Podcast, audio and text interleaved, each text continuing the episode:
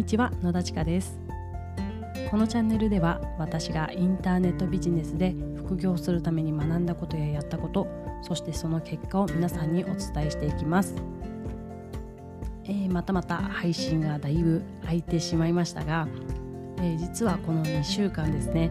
えー、ちょっと子どもたちの調子が悪くてですね、えー、ずっと、まあ、ほとんど家に引きこもっていました。そして、えー子どもの看病とかがあったので、ちょっとじゅうよっかかんですね、今こういったインターネットビジネスのことに関してはほとんど何もできないという日々を送っていました。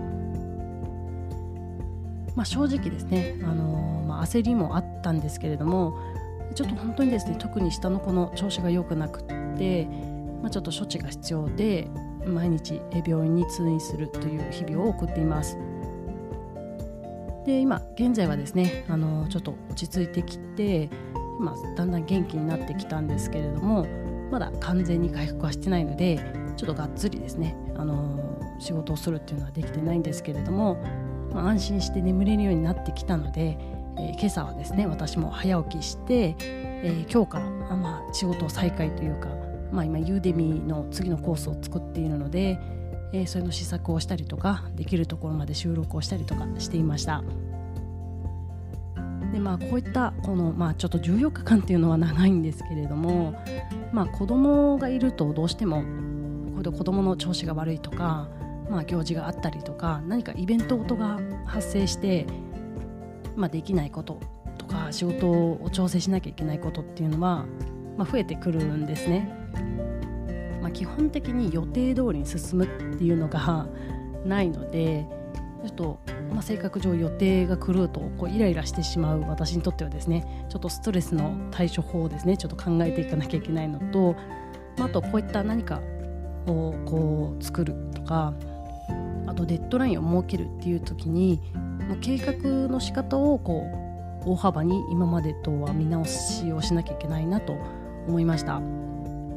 こう自分でこういつまでって決めたのに、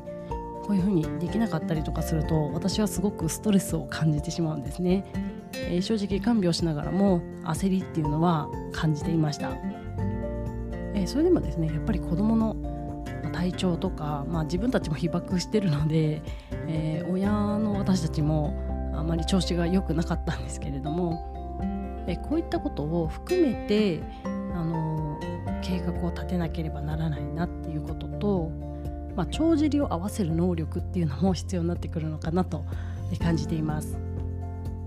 えー、そしてですね、私の今の下の子供がですね、もうすぐしちがつでいっさいになるので、えー、しちがつには本業の薬剤師の方の仕事に復帰する予定です。えー、そうなってくると、本業の仕事に、えー、こうそうだ、子供のことですね、でそれから、えー、このインターネットビジネスの副業と、えー、大きなみっつの動きが必要になってくるので、えー、時間の管理っていうのはかなり、えー、複雑になってくると思うんですけれども、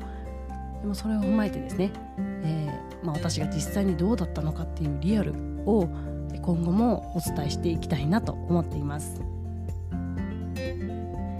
えー、今回はそんな感じで、えー、ちょっとにしゅうかん何も進んでいなかったんですけれども、これも私のリアルなのでお届けいたしました。それでは今日も最後までお聞きくださりありがとうございます。